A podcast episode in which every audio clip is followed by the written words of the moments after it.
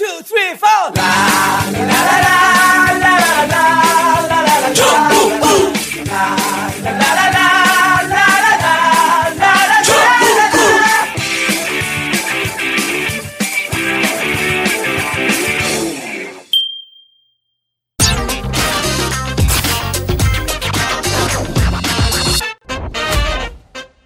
단 하나의 정통 정치 팟캐스트 정봉재 전국구 시작하겠습니다. 자, 오늘 함께 하실 분, 포터블 포털.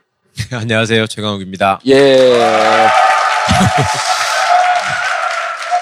자, 그리고, 어, 게임계 여신, 어, 방청객 모두. 좋은 날의 아나운서 자리하셨습니다. 네, 안녕하세요. 자, 감사합니다. MB 수사 특집을 진행하는데요. 어, MB에 대해서 어, 제일 잘 알고 있는 국회 법사위 소속 민주당 최고위원 박범계 의원을 모시겠습니다.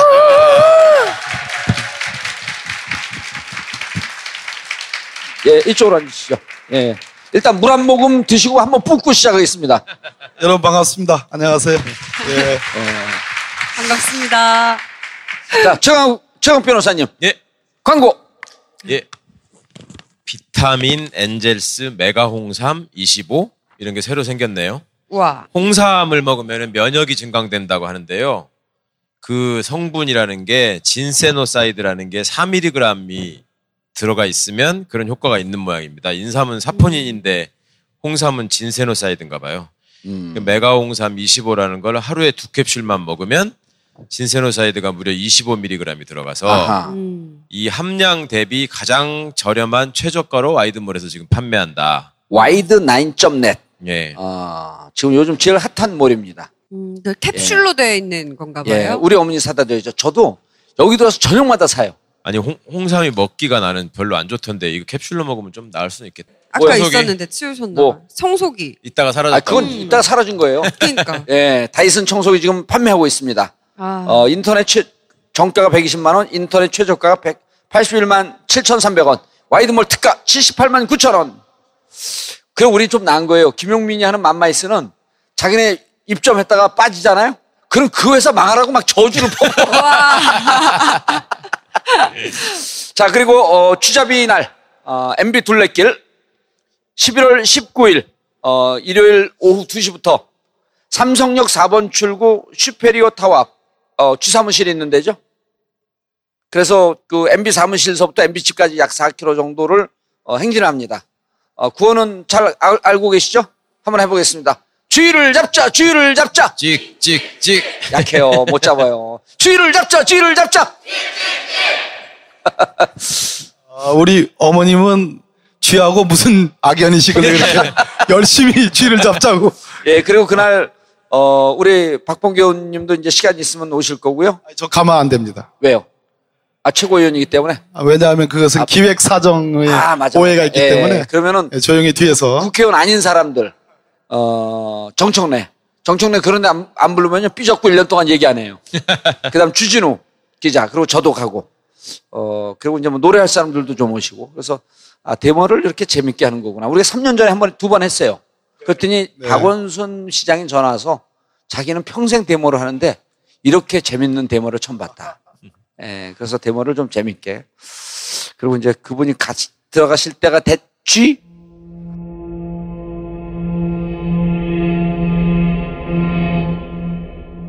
자, 박봉희 의원님, 예 본론 들어갑니다. 그러시죠. 예, MB.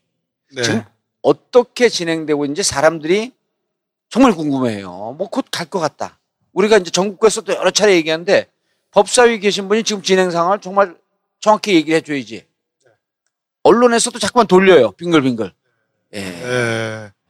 그러니까 MB 사람들하고 그 박근혜 사람들의 공통점이 있어요. 이 사람들은 하도 평생을 이렇게 어, 잘 살아서 그런지 이 고통을 감내를 못하는 것 같아. 네. 음. 내구성이 약해. 내진이 약해요. 그러니까 예. 서울중앙지검이나 중수부에 가면 이렇게 두꺼운 문이 있거든요.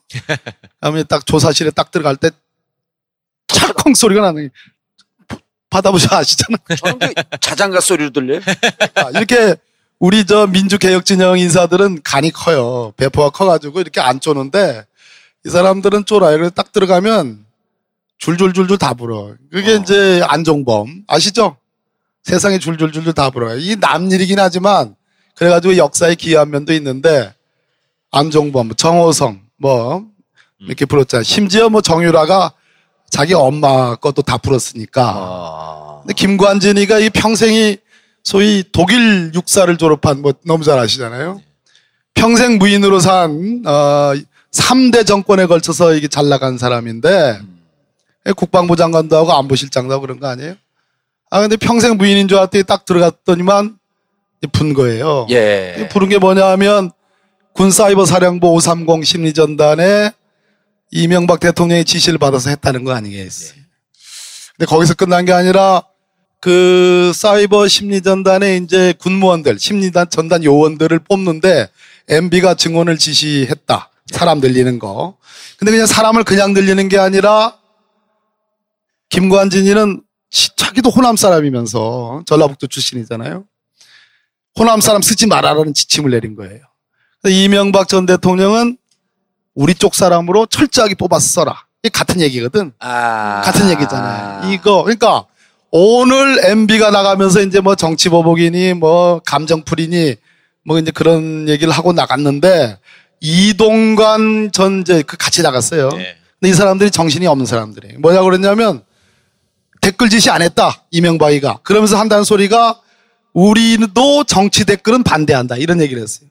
그럼 만약에 지금 조사된 것 중에 아니 북한을 상대로 사이버 심리전단이 대- 심리전을 북한을 상대로 했다면 뭐가 문제가 되겠어요? 예. 뭐가 문제가?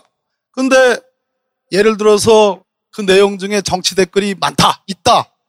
그럼 꼼짝없이 걸리는 거지.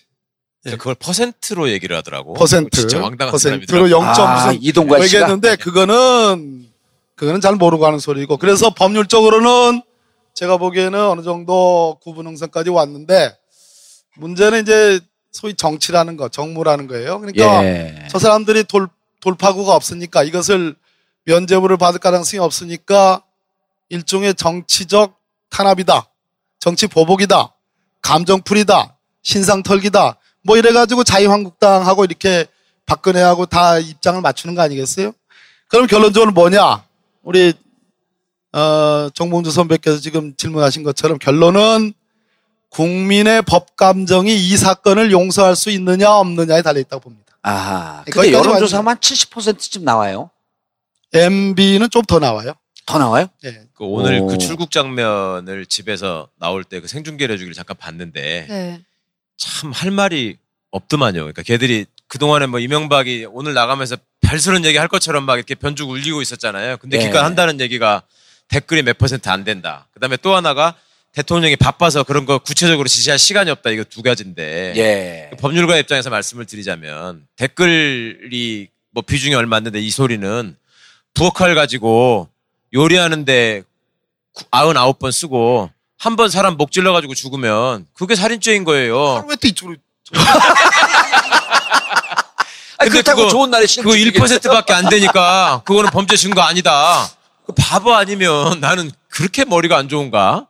예. 아니 그리고 그 전에 김두우 청와대 홍- 전 홍보수석이죠. 김두우 씨 내가 얘기 안 해. 그 얘기 옆 전국에서 한 번 했나요? 말씀해보세요. 했나요? 해보세요. 어, 서울구치소에서 만났어요.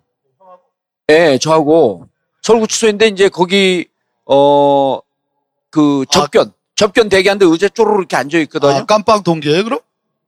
깜빡 후배죠, 걔가. 아, 누가? 김두우가. 김두우. 예, 아, 나는 나중에 구범.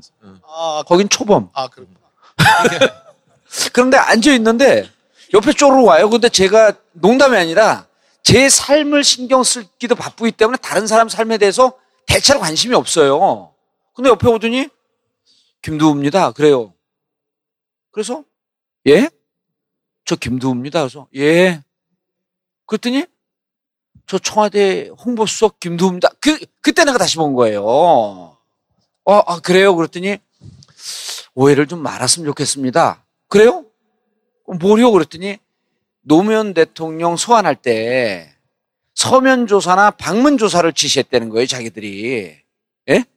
그런데 그거를 검찰에서 직접 소환을 해서 우겨가지고 우겨 검찰이 우겨서 직접 소환을 해갖고 대통령이 노발대발하면서 야단을 쳤다는 게 검찰에 저한테 그 얘기를 해요. 그러니까 이 얘기가 이렇게 돌아서 자기들이 정말 노무현 대통령을 이렇게 표적 수사한 것이 아니다라고 하는 쪽으로 얘기를 한 거예요. 근데 누가 최변인가 누구한테 얘기를 했더니 수사하라고 하긴 했네. 수사하라고 하긴 한 거예요. 검찰이 자체적으로 한 것도 아니고. 근데 그걸 제 옆에 와갖고 얘기를 하는데 제가 다른 경로로 또 확인했거든요. 다 거짓말이더라고요. 거짓말이지. 왜냐하면 적어도 우리 저 참여정부 어, 노무현 대통령이 있을 때는 진짜 한 라인을 끊었어요.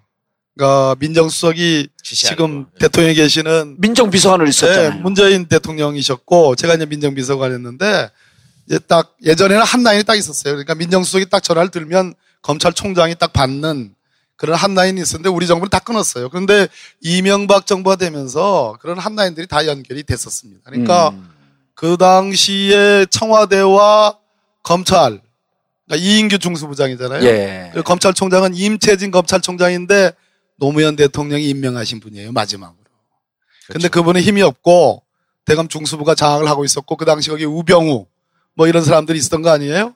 홍만- 그러니까 홍만표 뭐 홍만표 들어갔고 이제 우병우는 내일 모레 들어갈 건데 그 당시에 청와대와 검찰의 이 힘의 관계상 검찰이 간 크게 허락받지 않고 이렇게 할 수가 없는. 말이 안 되는 얘기. 말이 안 되는 예. 그래서 이제 이인규 씨가 지금 그 미국 가 계세요? 미국으로 토꼈죠. 아, 근데 이제 뭐 네, 저희 토꼈는데 본인 은 토끼지 않았다고 예, 얘기하더라고요. 토끼지 않았다 그러고 이제 제가 안 토꼈으면 빨리 오세요 그럼. 예. 아니 방금 사실 지나가는 말씀 하셨는데 중요한 말씀을 하신 거예요. 청와대에 근무해봐서 아시는 건데 사실 국민들 입장에서 볼 때는 황당한 일이거든요. 그러니까 한, 한 라인이라고 말씀을 하신 게 그냥 의미가 바로 전화가 통한다 이런 말이 아니고 진짜 민정수석이 바로 들면 거기서 전화 검찰총장이 때르는 울리는 전화가 있었다는 말씀을 하신 거 그걸 끊었다는 얘기거든. 그러니까 얼마나 그것들이 한 몸으로 움직여가지고 했고 그거를 참여정부 때 끊긴 게 얼마나 억울했겠습니까. 그러니까 하자마자 그거 만들어가지고 그 짓을 한 거죠. 예. 좋은 나래 씨. 네. 정치 보복이다. 네. 이렇게 주장하고 있어요. 이번에 네. 출구하면서도 적폐 청산이나 이냐 정치 보복이다. 언론에서도 많이 쓰거든요. 네. 구분할 수 있겠어요? 정치 보복은 정권이 바뀌었을 때 예. 그거를 뭔가 이제 복수의 느낌으로 한다라는 없- 약간 없는 죄를 만들어서. 약간 느낌적인 느낌으로 어, 네 그렇고 느낌적인 느낌으로. 그렇죠 적폐청산은 그냥 정말 있는 그대로 잘못했으면 벌을 받고 예. 그 잘못을 조사하는 그런 어떤 느낌적인 느낌이죠. 느낌적인 느낌이다. 네. 개념 규정을 좀 해주세요, 진짜로. 왜냐면 우리 진영 사람들이 늘 질, 질문을 받거든. 아니 저 느낌이 맞아요. 느낌적인 느낌이라는 말씀. 근데 오늘 처음 듣는 좋은데 괜찮네요. 느낌적인 어, 느낌. 느낌적인 느낌이다. 예. 그러니까 죄 없는데 죄를 만드는 게 정치 보복이고 죄가 있는 거를 제대로 털어가지고 진상을 밝히는 것은 적폐청산이다. 네. 아, 한 80점은 되, 시는것 같아요. 예. 와. 다만 죄가 있어도 어느 경우에는 정상 참작이라는 게 있어요. 그래서 음. 하긴 우리 저 일상적으로 오늘 당장 여러분들 여기 이제 일 마치시고 촬영 마치시고 나가면서 이렇게 차를 몰고 가시다 보면 숱하게 도로교통법 위반하는 거 숱하게 보잖아요. 뭐 차선 위반도 하고 저도 가끔은 해요. 음, 근데 네. 가끔은 하고 가끔은 걸리고 그러잖아요. 그러니까 모든 범죄가 다 다 걸려가지고 처벌되는 건 아니에요. 그죠? 범죄 중에 심각한 거. 특별히 그것은 사회적으로 너무 위험이 커가지고 절대 그냥 용서할 수 없는 범죄가 있는 거예요. 그러니까 이명박 정부에서 벌어진 이 국정의 여론 조작이라든지 방송 장악이라든지 블랙리스트라든지 이런 것들은 완전히 국민을 대상으로 한 반민주, 반법치주의의 국정농단 사건이고 박근혜 정부는 말할 것이 없어서 이제 헌법재판소가 파면을 한 거 아니겠습니까? 음. 그러니까 이런 것을 몽땅 몽땅 합쳐가지고 뭐라 그러냐 국기문란 범죄다 이렇게 얘기하는 거예요. 음. 이게 참 저같이 키 작은 사람 이거 다 작아요. 내릴 형수꼭 이렇게 해야 돼? 이게 좀 마찬가지예요. 편, 편안하게 좀 이렇게 할 수 없어? 이거 자꾸 이게 빠지는. 그런데 네. 알겠죠? 아, 네. 그래서 이런 국기문란 범죄는 후대에 다시는 이런 민주주의가 유린돼서는 안 된다. 법치주의가 침해돼서는 안 된다는 차원에서 엄단을 해야 된다. 그게 적폐청산이라고 저는 봅니다. 본론 막 내용 내용 쫙 깊이 들어가기 전에 꼭 그 죄가 있다고 해도 전직 대통령이라고 하는 것을 정치적 고려를 해야 돼요. 만약 죄가 있다면 난 그게 그게 진짜 이해가 안 돼. 안 되죠. 우리 헌법에는 법 이외에 있는 사람은 없잖아요. 성역은 없어요. 그렇죠. 만민은 평등하니까. 다만 아, 워낙 저기 저 사람들이 박근혜 5, 503도 그러시고 지금 이명박 전 대통령이 소유했던 영법 빌딩에 저 아시죠? 청계재단 사무실로 들어가 고 거기 또 다스가 들어가 있어요. 다스 사무실 번호가 503이에요. 이게 역사의 필연이라고. 예? 그런데 그런데 말이죠. 저 사람들이 자기들 알랑한 한 20% 남짓한 자기 세력들이 있잖아요. 지지하는 국민들을 선동하는 거잖아요. 이건 정치 보복이다. 그래서 결집을 시킨단 말이에요. 그러면 문재인 대통령 입장에서는 당시 아까 조금 전에 그 지금 저 네이버 다음 이렇게 보면 문 대통령 지지율이 80%가 넘는 게 또 오늘 나왔어요. 1%또 올랐어. 요 아 그랬어요? 그런데 그렇다고 그래서 우리는 참 좋은 대통령을 지향하니까 당신을 반대하는 20%도 국민 통합적인 관점에서 이렇게 안고 가야 되는 그런 일종의 선한 대통령으로서 그런 사명이 있는 거라. 그러니까 설사 박근혜나 이명박을 지지하는 국민들, 그래서 이것을 정치 보복이라고 생각하는 국민들도 어느 정도 설득할 필요성이 있으니까 예. 네. 그런 차원의 정무적 고려는 있을 수 있겠다라고 생각이 들지만 예. 저 개인적으로는 그러나 반대합니다. 어, 검찰이 그 보고 있는 포인트가 그 여러 가지 있잖아요. 근데 그 중에 이제 많은 사람들이 smoking gun 결정적인 포인트를 뭐로 잡고 있냐. 전체 검찰이 보고 있는 혐의가 좀 이제 국정원 나와 사이버 사령부 나와 그래서 그 국정원 사이버 사령부가 진짜 국민들이 너무나 똑똑한 게 이명박근혜 정권이라고 한 게 우리가 좀 무리 무리하다 싶은 생각을 좀 했었거든요. 바로 연계시키는 게. 근데 지금 보니까 일란성 쌍둥이가 됐던 거야. 그래서 지금 MB에게 갖고 있는 검찰이 보고 있는 혐의가 뭔지 그리고 그 중에서 또 가장 결정적인 혐의가 뭔지 그걸 좀 정리를 해주세요. 이 혐의라고 하면은 사실은 이제 피의자로서 입건을 해가지고 의심하고 있는 범죄 사실인데 제가 보기에는 원세훈이라는 사람이 이제 원래 국정원 정보하고는 관계가 없는 사람이에요. 근데 이명박 대통령이 서울시장 하면서 측근 중에 측근이란 말이에요. 그래서 그런 자가 국정원의 이제 원장이 된 거 아니겠어요? 근데 저자가 자기한테 지금 새롭게 혐의를 받고 있는 범죄 사실까지 포함하면 지금 4년 받아가지고 이제 들어가 있는데 제가 보기에는 굉장히 중형이 예상이 되죠. 추가 기소되는 것까지 포함하면. 예.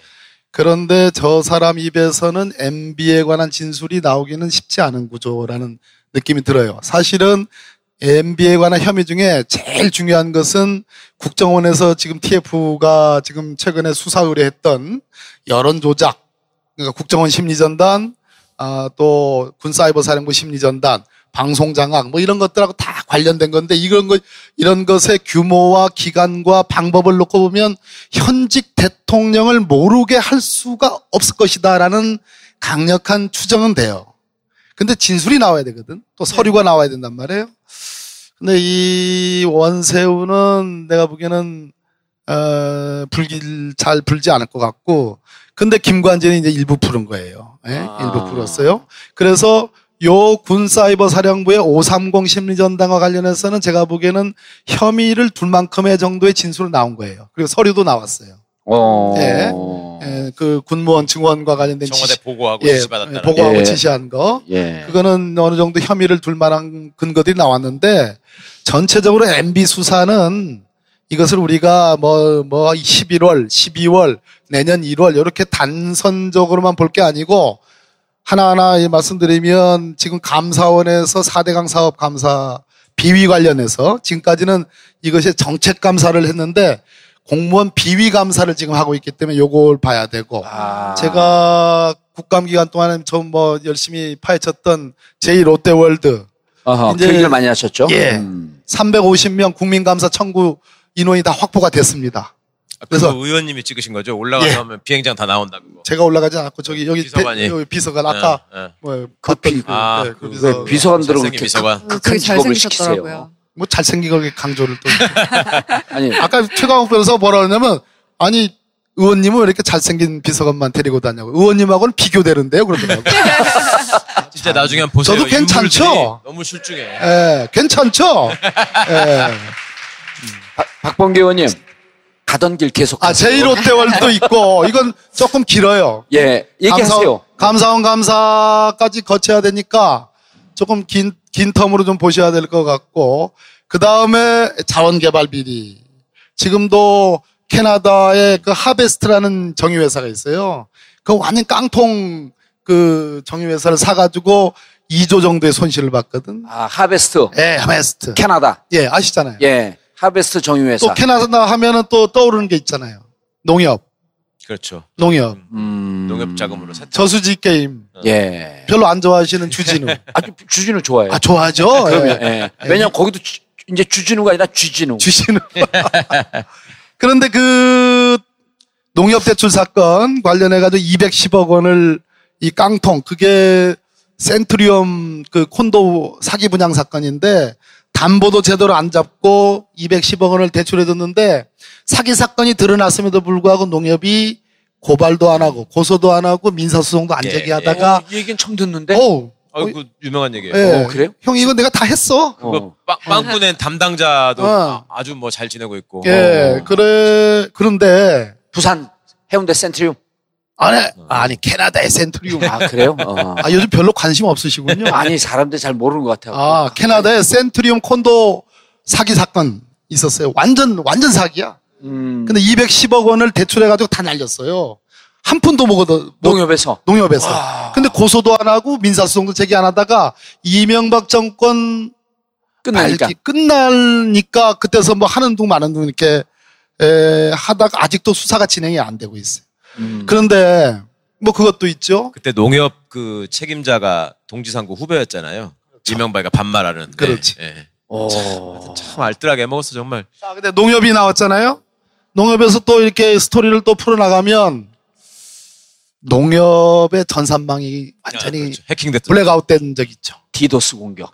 북한의 소행이라고 얘기했죠. 북한의. 소행이죠. 근데 어, 그때 우리 지금 잘 맞아. 박자가. 그, 근데. 유, 예. 그 아랍에미레이트 아랍에미레이트. 상금을 받았고 농협에 놓다가 MB가 지금 어디로 갔죠? 예, 그 국가가 받아야 되는 거거든. MB 지금 나갔잖아 오늘. 예. 바레인으로 갔죠. 바레인, 두바이로 가지 않았나요? 두바이. 예, 바레인으로 간다고 그랬어. 바레인에 가서 강연한다고 그랬는데 두바이. 네, 네. 이 아랍에미레이트와 관련해서도 기사를 찾아보면 이게 농협하고 관련성이 좀 있는 그런 기사들이 좀 나와요. 아니, 이런 이런 거예요. 그거는 어. 아랍에미레이트에서 원전 수출 때문에 원전 원전 수출하는데 우리 은행에서 어 융자를 해줘야 돼 돼요. 있지. 50%를 대출을 해줘야 돼요. 네. 그래서 한 은행에서 하게 되면 위험하니까 그것 때문에 또 은행을 합병을 시켜 음. M&L 시켜. 그렇죠. 예. 그런데 거기서 한 20만, 50만 불인가요? 상금, 상금을 받아. 상금을 받고 그걸 농협에 넣어요. 예? 그런데 상금이 아직 들어오지도 않는데 농협에서 그 돈을 줘. 들어올 걸 예상하고. 돈을 주는데 그, 그 무렵에 블랙아웃이 되는 거야. 예. 그러니까 아, 그래서 농협에서 네. 뭘 세탁을 했나? 왜 블랙아웃을 시키냐면 전산망이 꺼졌다 켜지면 기록이 사라져요. 날아가잖아. 음. 와. 추적할 근거들이 없는. 그 당시에 무섭- 전혀 예. 그런 생각 못 해봤어요. 예. 예. 그 뉴스. 아니 좋은 나라 아나운서님은 나라. 날에 좋은 나라에 좋은 나라. 우린 좋은 나라를 그쵸, 네. 아 그러니까 제가 가까이서 보니까 이게 네. 눈을 보니까 전혀 상상할 수가 없는 얼굴이야. 예. 네, 저는 예, 천사처럼 농협이 보이시기 있는 건 아시죠? 아니 농협 어. 당연히 알죠. 그 뉴스도 기억이 나요. 근데 그게 정말요? 그렇게 연결이 돼 있을 어. 거라고는 생각을 그래서 못했어요 당시. 왜 이게 자원과 관련해서 이제 강연을 한다고 하니까 뭐 그렇다고 믿어주긴 하는데 왜 하필 또 두바이를 가는가 그 아랍에미레이트 그래서 어. 조금 그 이라크가 이라크가 이제 전쟁에 휩싸이면서 모든 건설사들이 나와요. 예. 그럴 때 현대건설은 들어갑니다. 남아있죠. 예. 오. 아, 남아있는 게 다시 들어가요. 들어가. 그러면서 이명박 자수전에 이렇게 쓰여 있어요. 모두가 나올 때 나는 발상의 전환으로 이라크를 들어갔다. 그래서 현대건설이 거기에서 1조 넘게 한 1조 3천억, 1조 7천억쯤을 하나도 못 받고 다 뛰어요. 그게 현대의 부도의 핵심 원인이에요. 아. 근데 자서전은 나는 모두가 나올 때 들어갔다. 거기서 끝나. 내가 이래서 현대건설이 망하고 현대가 해체되는 핵심 원인이 되거든요. 그게 그 얘기는 없어. 아. 그리고 자기가 결국 현대를 망하게 만든 장본인이에요. 이게 누구 주장이냐? 김용주 노동부 장관. 그때 찾아낸 거예요, 김용주 장관이. 공개적으로 했어요? 어, 그럼요. 아. 상임위에서 이 얘기를 어, 했죠. 어. 다스가 현대 기아에다 납품하잖아요.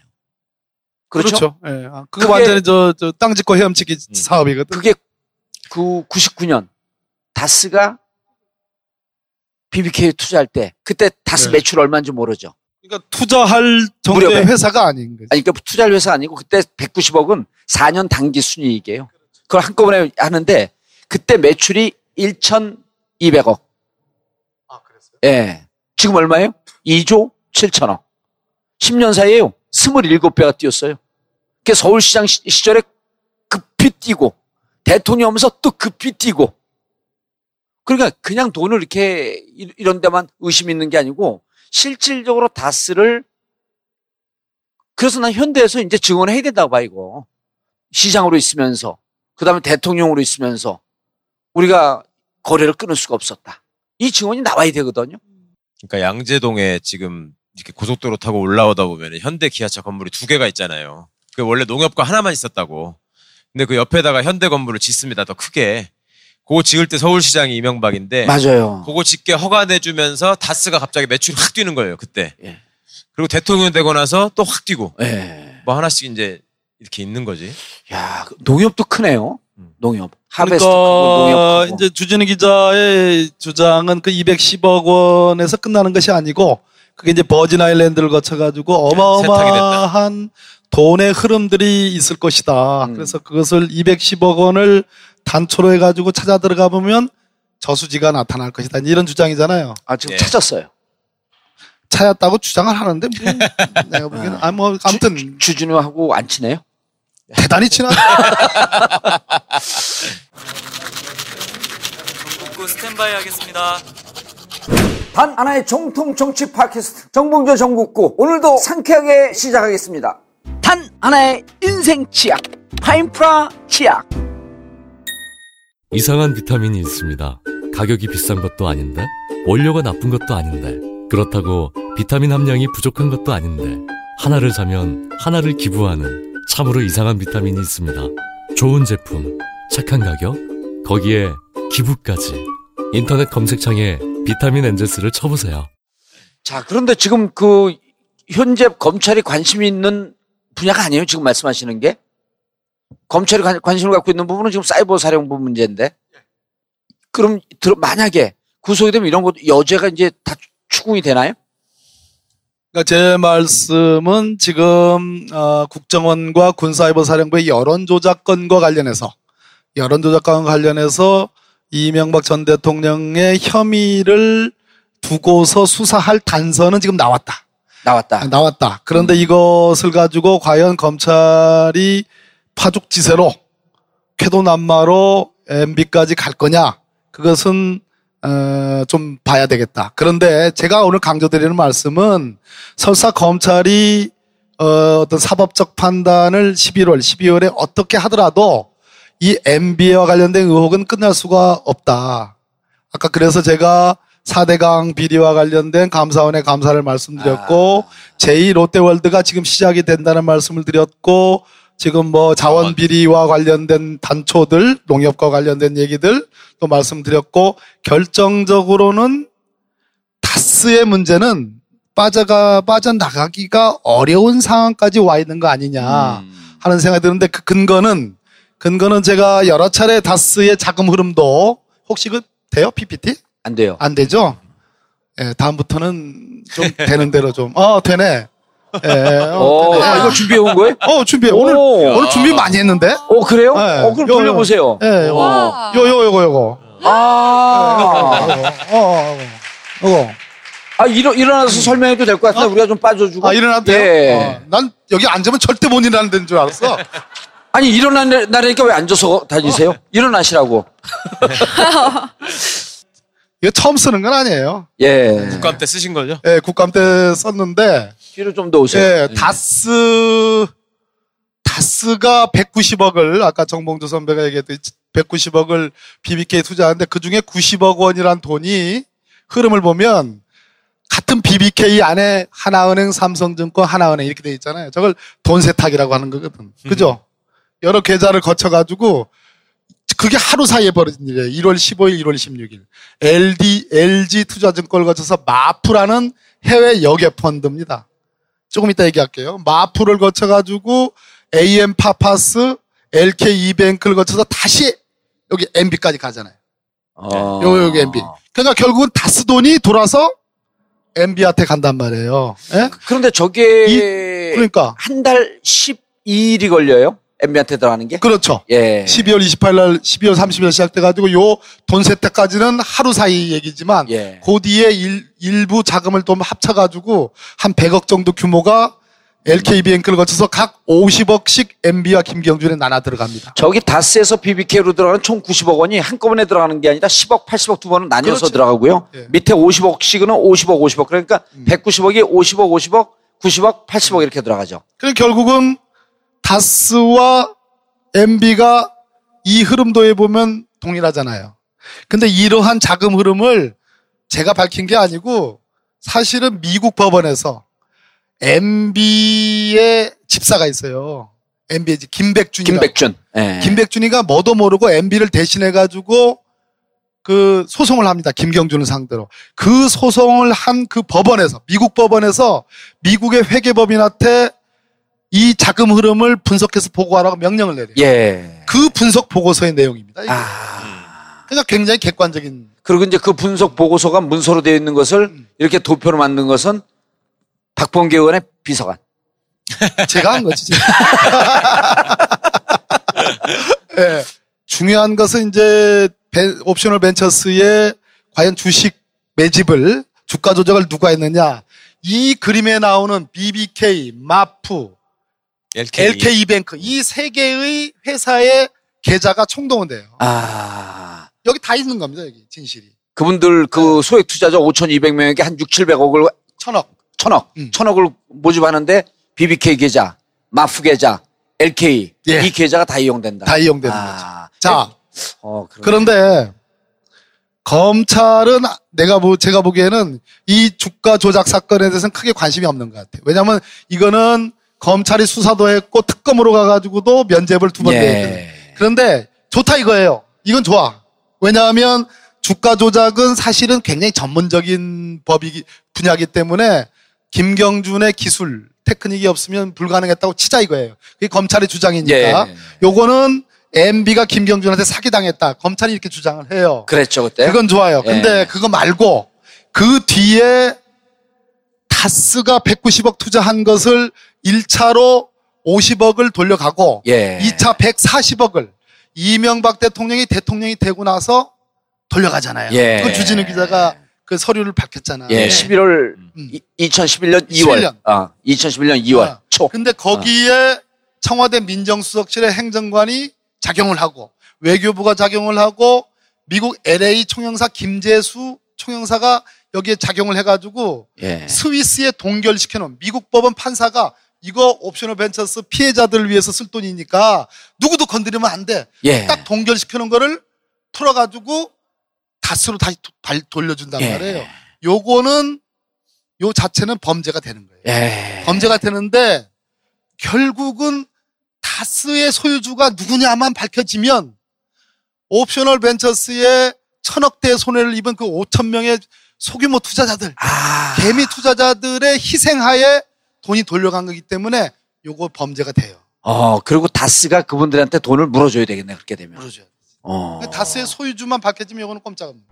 어, 뭐 여러 개 오늘 제가 말씀드렸지만 다스가 가장 큰 뇌관인 것 같아요. 아, 어, 그렇게 보세요? 예, 왜, 왜냐하면 이 옵셔널 벤처스 개미 투자자들의 대표가 MB를 고발했는데 이 고발 사건이 현재 서울중앙지검에 윤, 윤석열 지검장. 예, 그 첨단 범죄 수사부에 예. 지금 배당이 돼 있어요. 예. 제3차장 한동훈 27기. 한동훈. 아, 대단한 수사 수사력이 예. 아주 대단한 지금. 이른바 이제 이 금융 사기에 대해서 아주- 혹은 경제 사기에 대해서 잘 찾아내서 이른바 맞죠. 닉네임이 예. 알파고. 예. 키도 우리만 해. 어.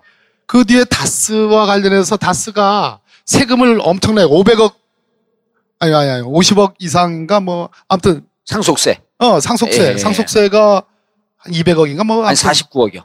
아니야 더 돼. 그런가요? 더 돼, 더 돼. 아 왜냐하면 맞다 맞다 한 예. 500억 가까이 돼요. 맞아. 예, 예, 예, 맞아. 제가. 처음에 나온 말이 예, 500억 예, 했죠? 맞아요. 예, 500억 가까이. 저는 돼. 처음에 딱 찍으면 그것이 답이야. 그만 깔때기 들이대 얼른 아니 가세요. 아니 빨리. 학력고사 볼 때 사지선당 해가지고 처음에 딱 찍었는데 그거 고치잖아. 예. 다번으로 찍었다 나번으로 지금 틀려. 맞아요. 어. 처음에 찍은 것이 맞아. 그래요? 아무튼 고- 공부 못하는 사람한테 그런 얘기 하지 마요 좀.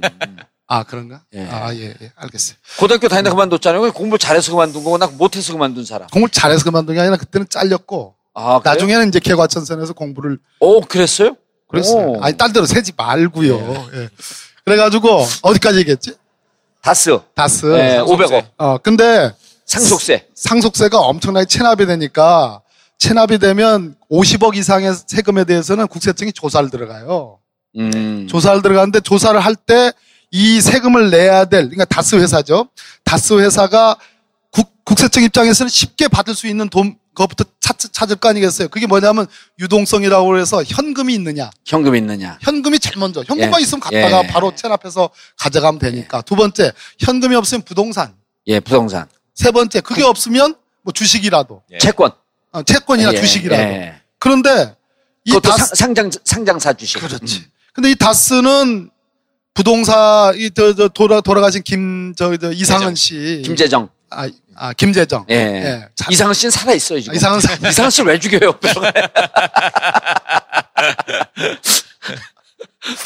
김재정. 김재정 예. 김재정의 부인 권 씨. 형이 더 잘하네 나 왜 불렀어 감옥까지 갔다 왔잖아. 그래가지고 어, 김, 그 김재정 씨 부인이 이제 상속인인데 그 부동산이 있어요. 부동산이 있는데 딱 돌아가시고 난 다음에 50년짜리인가 30년짜리 지상권을 설정을 해요. 그러니까 이 부동산을 아예 가져가지 못하도록 예. 만든 거지. 네. 만들어 놓고 주식으로 주식으로 물납을 해요. 근데 이 다 재산이 있는데 주식으로 물납하는 거는 국세청이 봐줬다. 바- 그 받아들이면 안 되는 원래는 거거든. 허용을 안 해주는 허용을 거예요. 안 하는데 어, 봐준 아. 허용 안 되는 거예요, 그게? 네, 안 되는 거예요. 음. 그리고 50억 이상의 세금 체납자는 그 10년간 통장을 조사해요. 근데 조사도 안 했어. 예. 오. 그러니까 이게 다 봐준 거지. 자, 그것뿐만 아니라 아까 말씀드렸죠. 그 다스 회사의 사무실이 어디 있다고요? 영포 빌딩. 영포 빌딩. 예, room number가 몇, 몇 번이라고? 504. 한 번 크게. 희한한 일이잖아요. 어, 그리고- 그래요? 예, 형. 오, 그 희한한 몰랐어. 일이에요. 예, 희한한 일. 예. 예. 희한한 일. 오, 504호여지 맞는 거 아니야? 옆방이여지. 심한 말이 나갈 뻔했는데 잠깐 참고 음, 그랬습니다. 어. 그래서 여러 가지 특히 뭐 저기 이명박 씨의 그 아들 예. 이시영. 그 이시영이 이 다스와 관련된 여러 어, 경영과 관련된 지배력을 높여간다든지 음. 뭐 이런 등등의 전체적인 사정을 종합하면 수사를 안 하면 모를까 음. 하게 되면 제가 보기에는 이거는 예. 음, 아주 또 하나가 음, 다스에 지금 이시영 씨가 지분이 하나도 없거든요. 이상은 씨가 1대 주주. 그 다음에, 어, 김재정 씨의 부인 권 씨가 2대 주주. 그 다음에 그 압류한 20% 물납으로 받은 데가 어디예요? 정부, 정부 기관이 어쨌든 20%. 기재부 기재부 예, 기재부가 20% 갖고 있는데, 다스가요? 이제 이걸 조사하셔야 돼. 다스가 계열 회사가 4개가 있어요. 저는 검사는 아닙니다. 아니, 국회의원장. 예. 계열 회사가 4개가 있는데, 한 회사로 전체 매출을 몰아주고 있어요. 음. 그 하청 회사가, 하, 예. 협력 회사야. 예. 한 회사로 몰아주고 있- 있어서 그 몰아주고 있는데 그 회사의 지분이 이시영 씨가 75%야. 음. 아, 그래. 예, 75%고 이쪽으로 쫙 몰고 난 다음에 다스와 그 회사하고 M&A를 해버리려 그래. 그래갖고 다스 협력회사 4개 중에서 하나로 몰고 있어요, 지금. 아, 그래요? 네, 그걸 잡아내야 돼. 예. 내가 잡았거든? 아, 그랬어요. 계속 잡아내면 돼. 예. 내가 하나 알려줄게. 여기서 얘기한 거 아무한테도 얘기하면 안 돼요. 알았어요. 그래서 다스 먹으려고 그랬는데 예. 딱 걸린 거예요, 이제 지금. 가서 앉자고. 예, 조그만 사람은 우리 앉아 있었잖아, 지금까지. 같이, 같이. 예. 그렇습니다. 아무튼 다스는 제가 이제 서울중앙지검 국정감사를 하는데 윤석열 지검장한테 이제 제가 에, 질문을 좀 드렸는데 둘이 연수원 동기예요. 예, 윤석열 지검장하고 예, 이번에 저 2층에서 예, 낙하해서 안타깝게 떠난 그 친구도 동기고. 변창훈 23개예요? 아, 음, 23. 오, 23개구나. 변창훈 검사 예. 그건 뭐 넘어가고 넘어가고. 근데 아무튼 저 윤석열 지검장한테 수사 의지를 물었더니 수사 의지가 매우 있어 보였습니다. 예. 그래서 음. 조금만 기다리시면 아무튼 전체적으로 이런 것들을 놓고 볼 때 우리가 이명박 전 대통령에 대한 국민적인 사법 처리에 대한 요구가 뜨거운데 이것을 마치 우리 이제 뭐, 어, 그 냄비 뚜껑 뭐, 그, 그 달궈지듯이 확 올랐다가 확 식고 뭐 이러지 않고 차분하게 한두 건이 하지 말이지. 의혹이 말이에요. 예? 그러니까 차분하게 시간을 좀 갖고서 음. 어, 국민 여론도 좀 이렇게 잘 관리를 해 가면서 아, 우리가 MB를 잡는 것이 목적이 아니라 아, 그죠? 그것도 목적인데. 아, 우리가 적폐를 제대로 청산해서 다시는 이런 나라를 만들지 말아야 되겠다 하는 차원에서 끝까지 진실을 규명하자. 그렇게 되면 결국은 어, 목적지에 다다르지 않을까. 음. 그렇게 생각합니다. 그런데 이제 아까 그 사이버 사령부도 지금 그 접근이 됐잖아요. 어디에서 먼저 꼭지를 한 건으로 따야 되잖아요. 그런데 그게 이제 지금 다 쓰는 지금 무척 무척 커요. 꽤 크고 이거는 실질적인 피해자들도 있고. 그러면 검찰 입장이나 혹은 국- 국회 또 법사위에서 보기에는 어느 거로 먼저 확실한 게 있어야지 그거로 소환을 한다든지 구속 수사를 한다든지 이럴 필요가 있단 말이에요.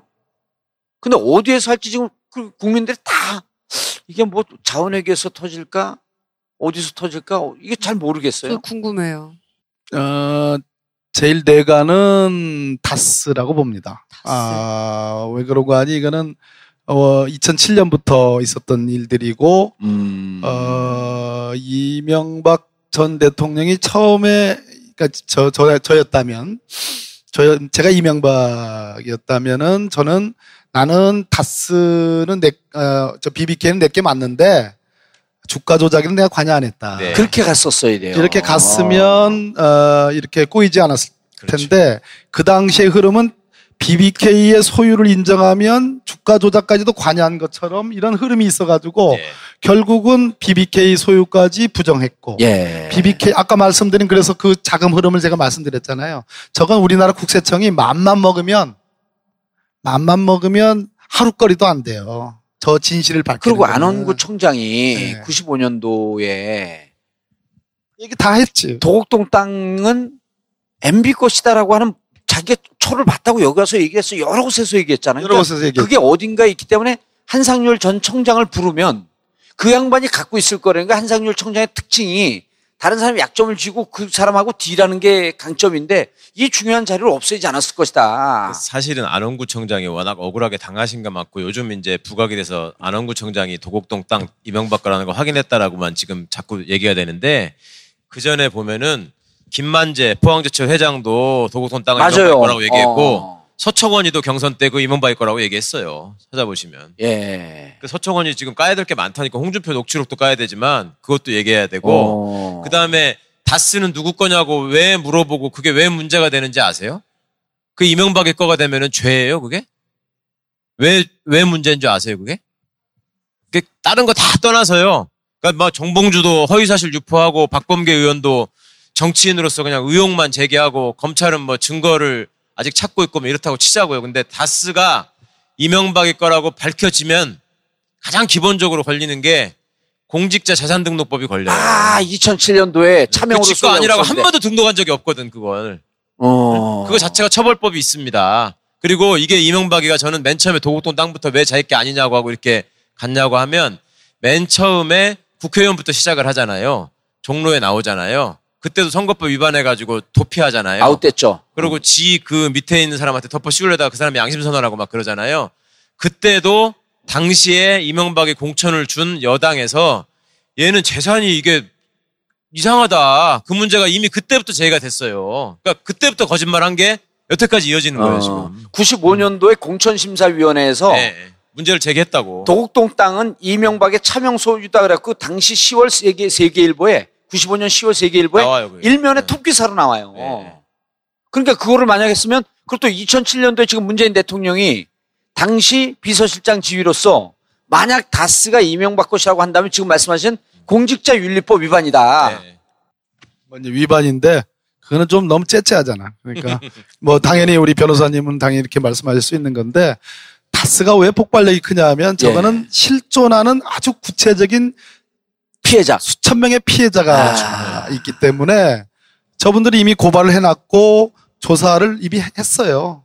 해가지고 어, 그런데 사람의 진술만 가지고는 저거는 엮을 안 수가. 없고 예. 이 자금 흐름 그리고 이제 정권이 바뀌었잖아요. 우리 대통령이 됐고 어, 문재인 대통령이 됐기 때문에 그 당시에 이명박 정부의 외교부와 민정수석실과 LA 총영사 가 어떻게 작용을 해가지고 저 음. 동결돼 있는 저 계좌가 풀렸는지 음. 그건 국제적인 협조망을 통해서 국제 협력 관계를 통해서 적에 대한 진술이 나오면 아, 제가 보기엔 저건 뭐.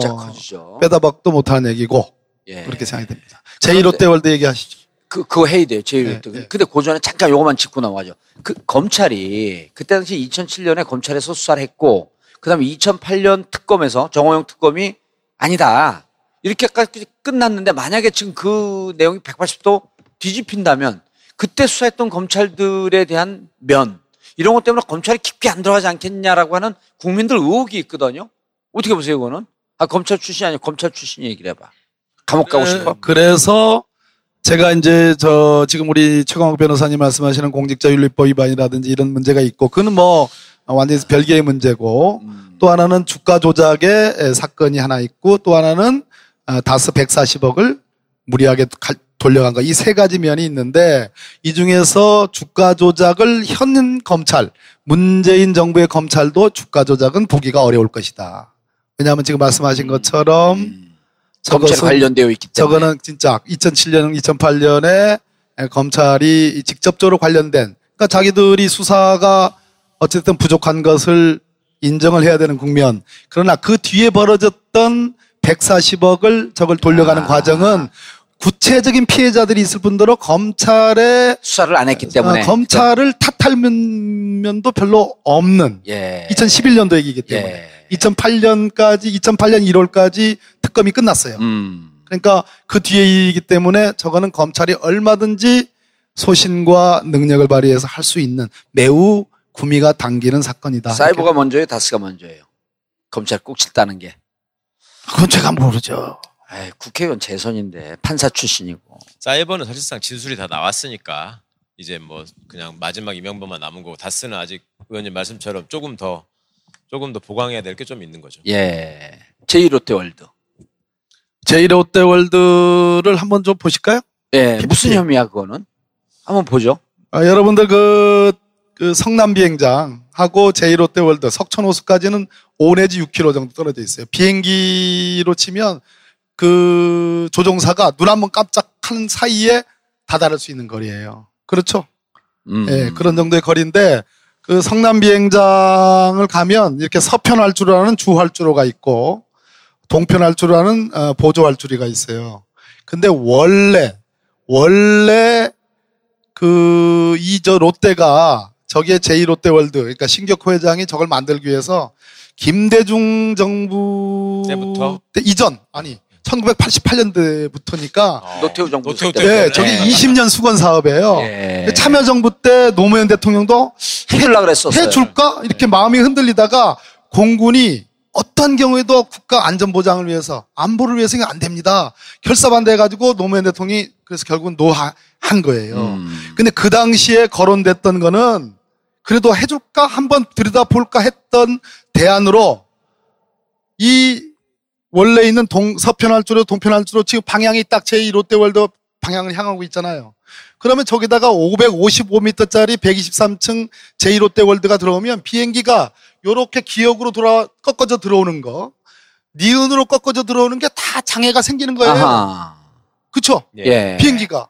그래가지고 그 당시에 거론된 게 한 다음 거 한번 줘보셔요. 다음 사진. 요렇게 해가지고 이제 또그 다음 사진 한번 줘보세요. 이거 처음 요거 말고 그 다음 사진. 이게 제가 처음으로 오늘 이거는 처음 공개하는 겁니다. 어허. 아까 두 개는 이미 국감에서 썼던 공개인데 예. 자 보십시오. 요 왼쪽 하단에 보면 서울공항의 서편 활주로와 동편 활주로가 있습니다. 여기에. 예. 이게 실제 구글 사진입니다. 이 여기서 보면 저 롯데월드 왼쪽에 롯데월드 타워가 있잖아요. 예. 원래는 서편 동편 활주로 두 개를 다 10도를 트는 한두 개를 10도를 트는 안이 검토가 됐었습니다. 10도는 틀어야지 그래도 안전이 보장된다. 보장이 된다라는 거의 차원에서 10도 트는 안이 검토가 됐는데 2008년에 이명박 대통령이 딱 취임을 해가지고 그거 되는 쪽으로 해보시오. 그리고 김은기 공군 참모총장을 9월달에 전격 경질하면서 공군의 TF가 만들어져요. 6, 6월부터 9월까지. 음. 그때 처음으로 3도 이 서편 활주로는 가만히 놔두고 동편 활주로 보조 활주로만 3도 트는 안이 나오고 결국은 3도 트는 안으로 확정이 됩니다. 음. 무슨 얘기냐면 왜 그러면 10도 그래도 안보상의 위험을 마- 많이 막을 수 있는 10도 안이 왜 폐기가 됐느냐? 말도 안 되는 공군이 주장이 뭐가 뭐냐 하면 10도를 틀게 되면 이쪽 오른쪽이 남한선입니다. 남한산. 광암 터널 이쪽으로 시- 새카맣게 나오는 거 있죠? 예. 파랗게 나오는 거. 이게 남한산성이에요. 남한산. 남한산이라는 새로운 장애물. 장애물. 장애물 이 생긴다. 이런 변명을 댔는데 10도를 틀어보니 10도를 틀어보니 저거밖에 안 돼요. 제가 자- 각도를 재보니까 예. 롯데월드에서 남한산까지 남한산 초입까지는 34도. 아하. 나 각도가 넓어요. 공군이 거짓말을 한 거네. 뭐, 그 뭐, 저. 거짓말한 것으로 추정되네. 추정되네. 예. 예, 그러니까 10도 안으로 해야지 비- 그래도 그나마 안보상에 이 비행기가 뜨고 내리는데 위험을 음. 위험을 좀 왜냐하면 5km밖에 안 되기 때문에 눈 하나 잘못 깜빡하거나 계기가 좀 이상하거나 하면 그냥 1, 들이박죠. 911 테러처럼 들이받는다. 아. 10도를 두 개를 다 틀어야지 그나마 조금 비행기가 이착륙하면서 저 롯데월드를 피할 수 있는데 10도 안이 폐기가 되면서 전격적으로 폐기가 되면서 섭, 이 동편 할주로 3도 트는 거. 다시 앞으로 앞 줘보세요. 앞, 3도. 앞 하나 더. 예. 요렇게 아니, 살짝. 다시. 요거요, 요거, 요거. 요거, 요거. 요거. 어. 예. 요거 까만 거. 까만 거가 원래 있는 거에서 이렇게 거로. 동편 할주로 빨간 걸로 살짝 틀어 가지고 요렇게 비행 제한 구역. 예. 살짝 벗어난 거예요. 야, 이런 저거는 삐끗하고 가서 들이받는 거네. 왼쪽은. 그러니까 너무 위험해 보여요. 위험해 보이죠. 네. 위험해 보이죠. 자, 그 다음에 이 합의서가 기가 막힌 얘기예요. 이게 총리실이 이명박 총리실이 조정을 해가지고 공군하고 롯데물산 사이에서 이런 합의서를 내- 합니다. 자, 이거 보세요. 공군본부의 고의 또는 과실에 의한 사고의 경우에는 예외로 한다. 제2롯데월드 건물에 항공기가 충돌하는 사고가 발생 시. 여러분, 이게 2009년 6월 4일자 국가와 공군과 롯데 간의 합의예요. 충돌할 가능성을 염두에 둔 합의입니다. 아니, 충돌하면 돼요, 안 돼요?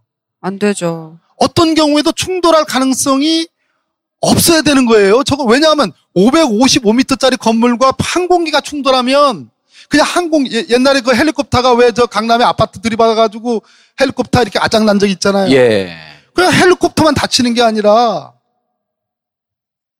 어. 상상할 수 없는 일이잖아요. 그거 사- 충돌을 염두에 둔 이런 합의를 하는 거예요. 현대 아이파크에 부딪혔죠. 그렇지. 예. 그러니까 충돌을 하면 롯데는 안 물어주는 거예요. 롯데는 안 물어주는 네, 거지. 고의 그 또는 합의야. 과실에 의한 사고. 우리 최 변호사님 너무 잘 아실 거예요. 네. 고의 과실 외에는 사- 책임질 일이 없는 거예요. 전부 다 국- 국가가 책임지는 거예요. 공군이 책임지는 거예요. 다 과실일 텐데 부딪히면 그러니까 다 부딪히면 다 과실 아니에요? 과실이지. 나 너무 의아하네 이게. 예. 이걸 이걸 찾아낸 거예요? 이걸 찾아낸 거예요. 어느 국회의원이? 박범계 국회의원. 아.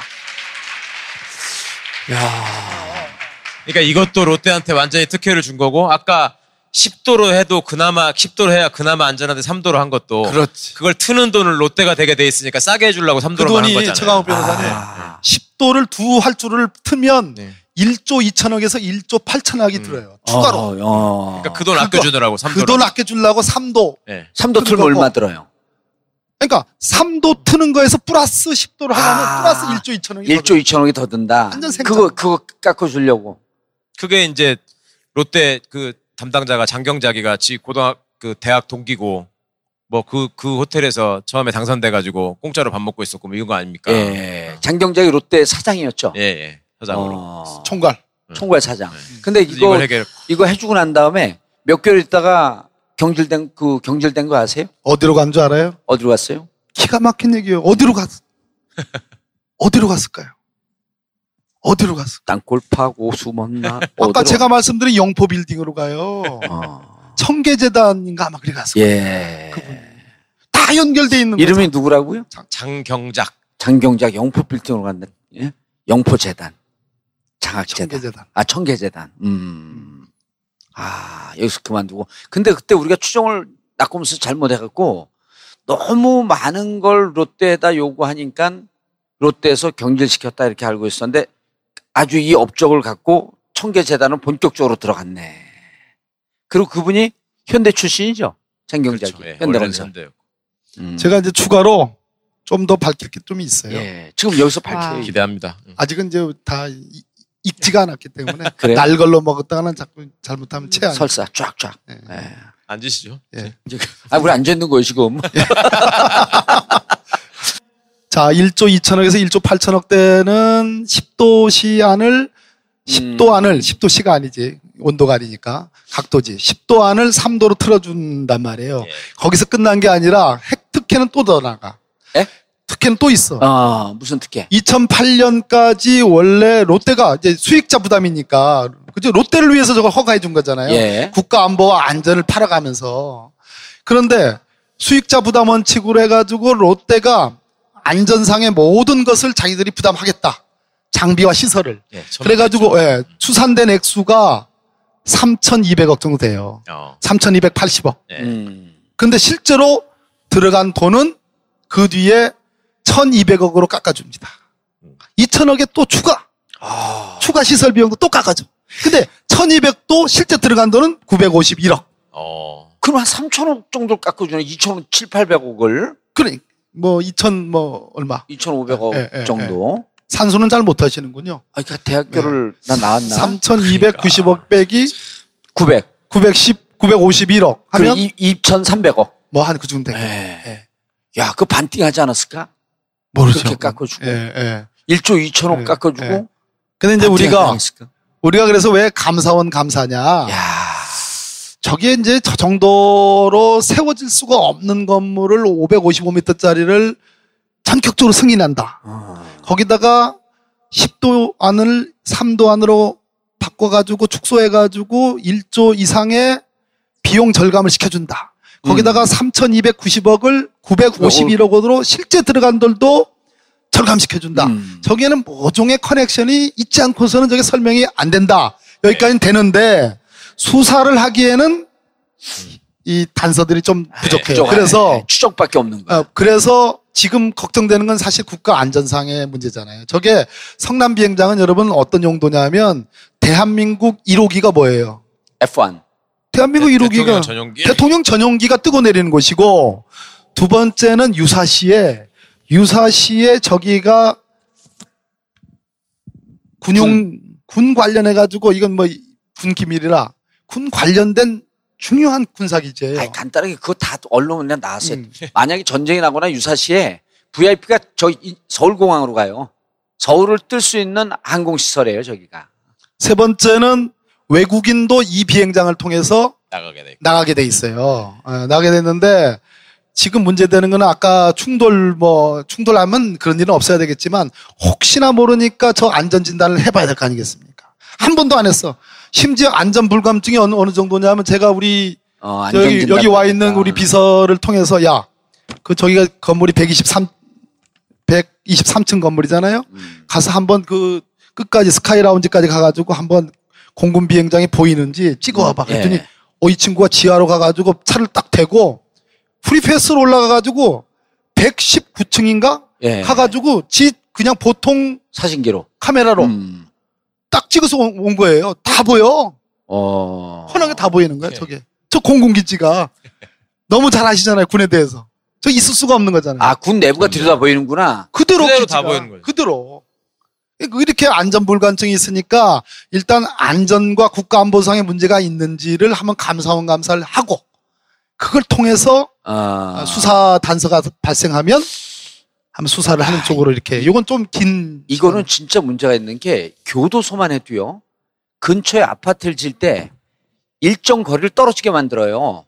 그리고 고도 제한을 둬. 왜냐하면 교도소 안에 운동장이 들여다 보인다는 거예요. 이게 보안 문제거든. 근데 군이 이렇게 뻔히 들여다 보이면 지면 안 되는, 안 예, 되는 예, 데네. 예, 예. 제가 이게 사소한 거라서 방송까지 하기는 좀 그렇지만 선배님한테 하나만 말씀드리고 싶은 게 그때 이제 김은기 공군참모총장이 항의성 사표를 내잖아요. 사실상 잘리잖아요. 예. 그러니까 저거 관련해서 롯데월드를 세워도 괜찮으냐를 가지고 공청회 토론회 이런 거를 할 때 공군 측 대표자로 누가 하나 나가야 될 거 아니에요. 그 참모총장이 잘렸으니까 안 나가잖아. 그리고 나머지 사람들도 안 나가겠다 그런 거예요. 이제. 예. 그러니까 저기가 성남이 8비행단인데 비행단장에 나갑니다. 저기 나가서 맨날 얘기를 하거든요. 근데 그 사람이 이제 고등학교 선배요. 전라고? 예. 근데 어. 그 사람이 김대중 대통령이 옛날에 평양에 정상회담하러 갔을 때 비행기를 타고 가거든요. 그 비행기 조종사예요. 아. 그 대통령 비행 전용기 조종사인데 대통령 전용기를 조종하는 사람은 전투기 조종사가 아니기 때문에 진급이 어려워요. 그거는 어. 그냥 예, 이 레벨이 있는데 어. 원래 전투기 타는 사람들이 제일 저기가 되고 뭐 수송기나 이게 좀 떨어지는 것들은 진급이 상대적으로 어려울 거 예. 아닙니까? 그러니까 대통령 전용기 조종사는 수송기 조종사로 치는 거예요. 전투기 조종사가 어. 아니고. 그러니까 진급이 어렵고 여기다 또 전라도 출신 아니에요. 예. 근데 그거를 갖다가 거기다가 비행단장으로 너 진급 시켰을 때 가서 네가 막아. 어. 그걸 가가지고 그 그러니까 그 한 사람도 참 그렇지만 그렇게 시켜가지고 총알바지 시키고 예. 그리고 거기서 이제 그것만 하고 잘려. 진급도 안 시켜주고 아니 진급을 했고 그러니까 진급을 했고. 대- 어. 별 못 달 사람을 달아주고 어. 네가 전라도 놈이 가서 땜빵해. 그렇게 어. 하고서 그거 하고 잘린다니까. 아. 그러니까 권력을 잡은 이른바 거야. 이제 군대 육군으로 따지면 기간제 진급, 진급을 시켜준 그렇지, 거네. 예. 아. 무슨 말인지 이해했지? 그랬지? 자, 아유. 이것도 크네요, 진짜. 다스 크고 이것도 크고 대형 사고가 줄줄이네. 제 롯데월드는 반드시 예. 규명이 돼야 될 거라고 봅니다. 중요한 문제죠. 알겠습니다. 자원외교는 좀 캐서 나오면 좀 다음에 오시고. 그러시죠. 자, 이명박 학, 이른바 이제, 아, 마우스 학, 생쥐 학 전문가.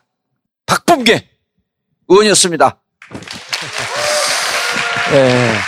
자, 아유, 아, 중요한 거 안 물어봤어요. 뭐요? 최고위원과 법사위에 실세가 오셨는데 예. 정봉주 복권 안 되죠? 안 되지? 그 복권이라는 건 죄 지은 사람을 다시 권리를 회복시켜 주는 게 복권이니까 죄가 없잖아요. 예, 죄가 없으니까 우리는 복권이 아니라 진상만 규명되면 BBK 다스 진상만 규명, 규명되면 자연스럽게 5년을 기다리라고?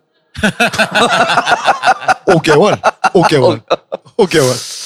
5개월, 아, 묘한 날짜다. 아 이거 내 처음으로 처음으로 숫자를 얘기했는데. 예. 자, 정봉주 전국구 마치겠습니다. 감사합니다. 감사합니다. 감사합니다. 아유, 재밌었어. One, two, three, four. La la la la la la la la la la la.